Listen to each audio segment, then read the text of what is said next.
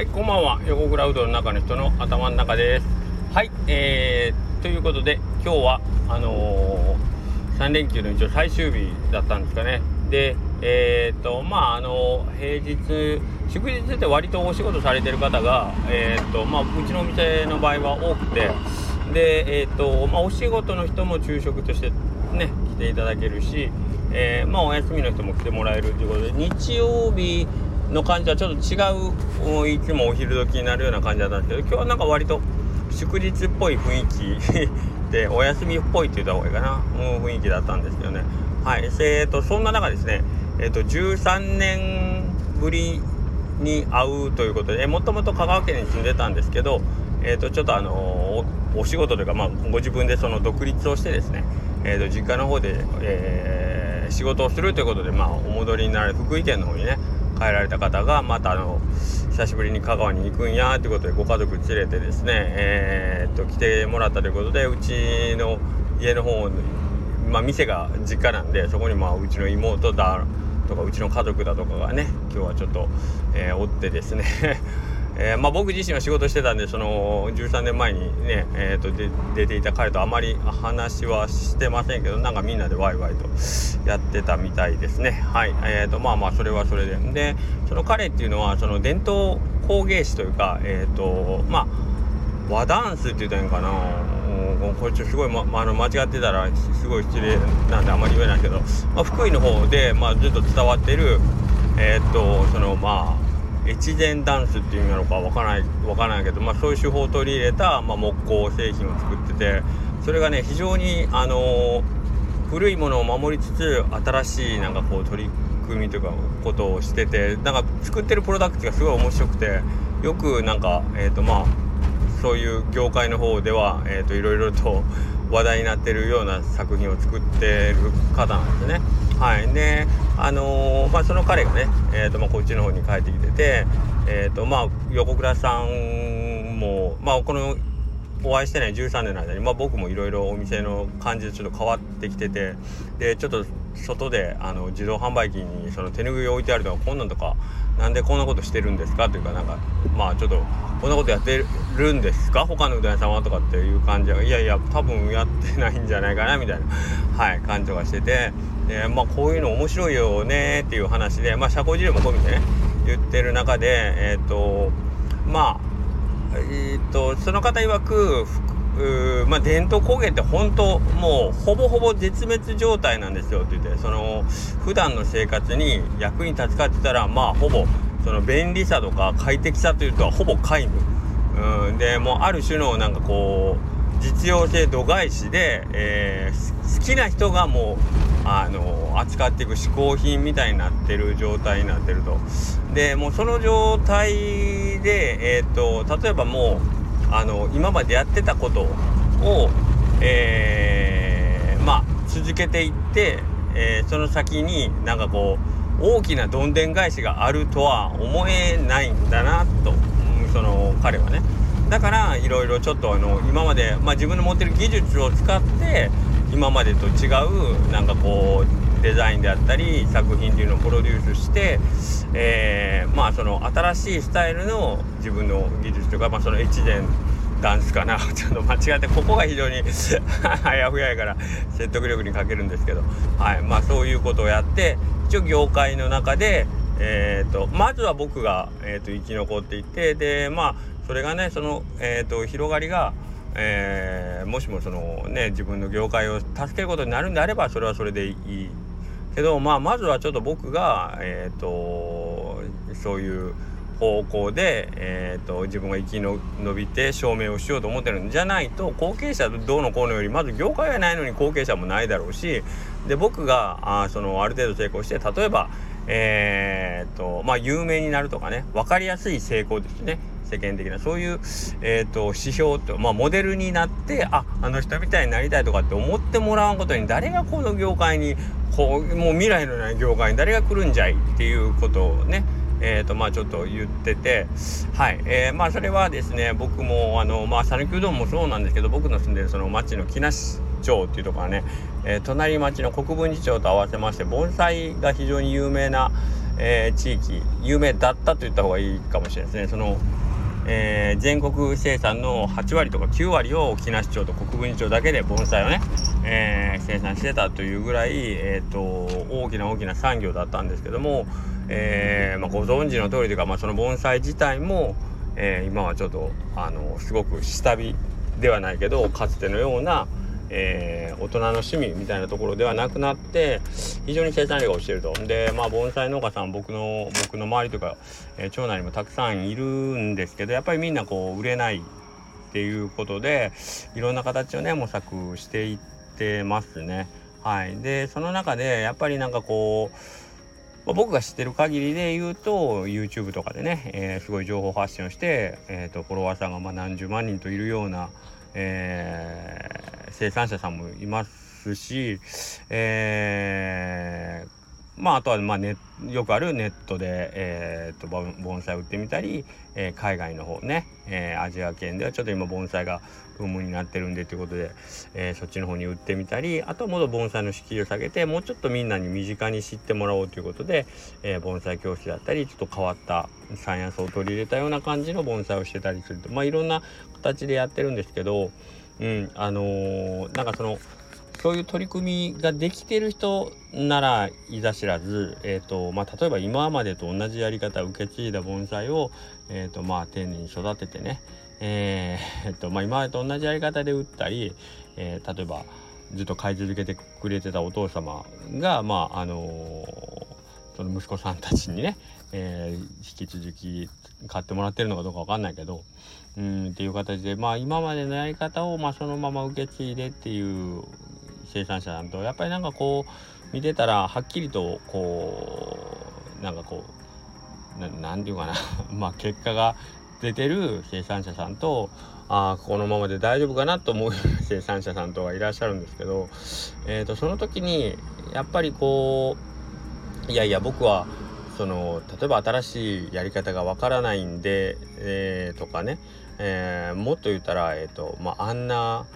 えー、まあ、例えば YouTube とかだったらねやっぱりちょっとこうちょっと眉を潜めるような感じでねいやあんなことやったってとかね、えー、うまいことやりやがってとかね、えー、いう感じで、まあ、ちょっとやっかみ半分みたいに、えー、言われてるような状況をやっぱりちょっと目にしたり耳に聞いたりするのを見るとうーんかなと思います。でまあ今日のその伝統工芸士さんも、えー、木工職人さんも全く同じようなこと言っててやっぱりこうちょっとみんなと違ったことをしてある程度注目を浴びるようになると、まあ、古い体制というか、えーとまあ、そこから変化がなかなかできずにですね、えーとまあ、今のやり方をでいいもん作り続けたいって言ってね、えー、言ってる人たちからするとなんとなくこう鼻につくというかあまりこうよく思われなくないんだって言ってねはい言ってました。でまあ自分自分というかそのちょっと革新的なことをしてなんとかこう生き残ろうとしてたらやっぱりそういう気持ちを持った他の、えー、クリエイターさんたちともやっぱりつながっていくしそうなってくるとまたさらに、えーと、自分の中にいろんなもんが入ってくるからうんその、まあ、伝統工芸の枠から簡単に簡単にとは言ったら怒られるな。伝統工芸という枠にとらわれずにね、えー、いろんな発想ができるようになるんだって言ってそうなったらやっぱり作るプロダクトの範囲も広がっていくし、うん、それがえー、っとまあ自分が感じる感性の中で、えー、っとまあ、かっこいいとか自分の感性に従って作っていくこと。で持ってる技術は伝統工芸のその技術だけどうん出来上がったらちょっと違うものができてたりしてけどそれはそれであのー、多分今の時代に、えーと、合ってるまあ簡単に言えば売れる商品ができてるんじゃないかなという感じで、えー、言ってて。でまあその変われず変わらまあ自分たちでは多分変わらずに守り続けていってるつもりなんかもしれんけどそれ変われないだけじゃないんかなってこう やっぱ旗から見てて思ってうん変われないまま、えー、衰退したり滅んでいったりするっていいことかって、えー、思うんだっていうのを言っててねああまさにね、えっ、ー、とどこの世界でも起きてることなんだよなとは思いますね。はいでうんとあもう10分来ちゃったな。なんか今頑張ってたらまあ例えば会社とかもそうなんですけどえっ、ー、と目標あるじゃないですか。売上目標は。例えば今年100万円だったとしますか。で来年は来年のじゃあ9月に、えー、5%成長しようって来年の9月は105万円の売上目標でいこう。って言って、まあ、その目標に向かって努力していくのはまああの当たり前というか全然ありなんですけどあのー、これ誰が言ってたの？多分結構有名な企業の それすら覚えてないんだけど言っちゃうけどあのね目標はやっぱりあの5パ5倍とか5パーとかではねあの頑張ったらできちゃうんよって言って、うん、言ってて頑張ったらできるっていうよりそれを頑張るって無理してるんじゃないのって言って 無理して何かえっ、ー、と、うん、あの今の延長今やってることの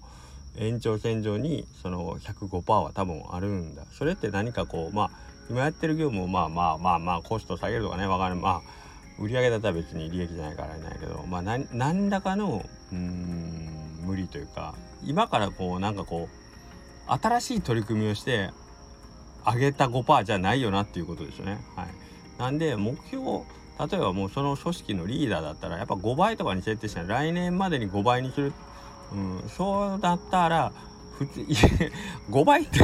普通に考えたら今日やってることをどんだけ頑張って例えばもう倍のペースで作りますって言って倍のペースで商品できたとしてそれが倍のペースで売れたとしてもえっ、ー、とね売り上げも達成としては2倍じゃないですか。ええー、とこ。ね。だからもう頑張頑張って何かをするのレベルを超える5倍だったらあ今のやり方の延長線上にその目標はないなっていうのを全員がこう自覚しないといけない。それそうすることでやっぱりこう本当の意味での成長を遂げることができるんだよみたいなことをね言ってて。うん本当になんかそんな感じなんですよね。はい。あのー、まあ僕前も自分の話の時言ったけど例えばうちの店がどんどんどんどんあのねえ、ー、と成長まあ下がっていってたって言っても上がったり下がったりを繰り返したりでまあ上がるたとしても年率がまあ103%とかね。え、ー、と年間成長率が 3%4% とか 4%5%1 桁ぐらいだったんやけどそのうんと成長率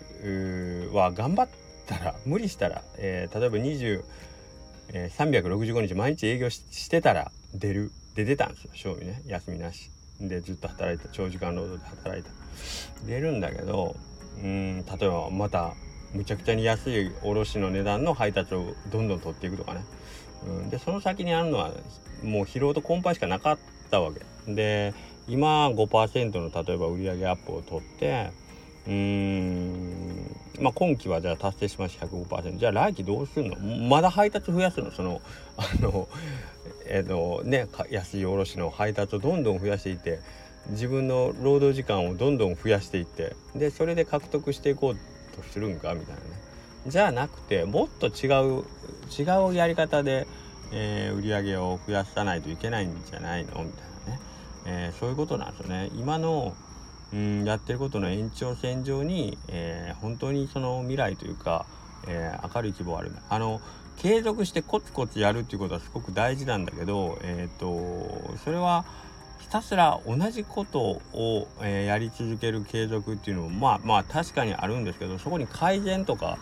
えー、はないといけないしあとやっぱりどっかのタイミングで、えーと飛躍というかえーと、もっと違う道はどこかにないんかっていうのはやっぱり探しながら、えー、今やってることのブラッシュアップっていうのをもう両方同時にやらないといけないとは思うんですね。でその目標を設定する時にやっぱり、えーと、去年より、えー、5% 成長しましょう。っていうのは意外となんかこうそのねもう少し大きな目線で見た時に、えーと、本当はもっと大きな成長機会目の前にあるのを見逃してることになりかねないから、えー、それそういうことをね常に意識して、えーとまあその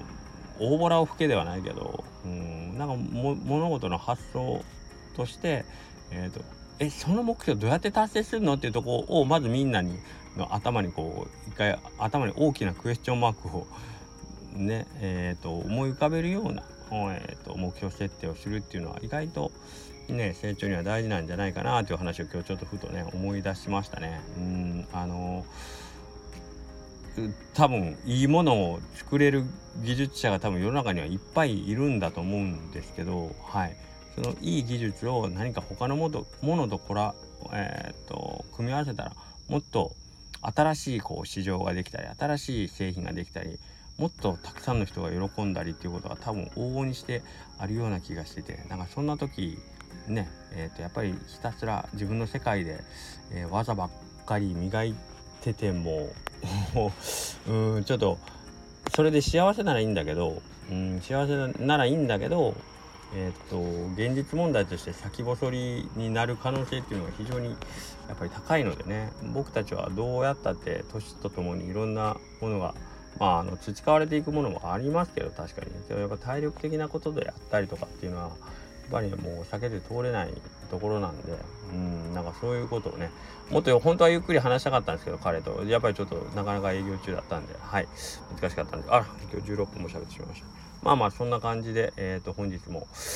えー、1日終わりまして今度は、えー、と水曜日の、うんと山地かまぼこさんに向けてねえー、久しぶりに今日またギターを練習してみましたけどなかなかいい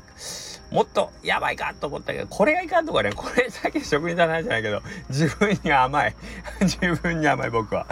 ちょっとできたらまあここれぐらいできたらいいかよって。はいすいませんもっと頑張ります。はい。というわけで、えー、今日も本日、えー、つるつる王のね投票よろしくお願いします。はいそれではまた明日よろしくお願いします。失礼します。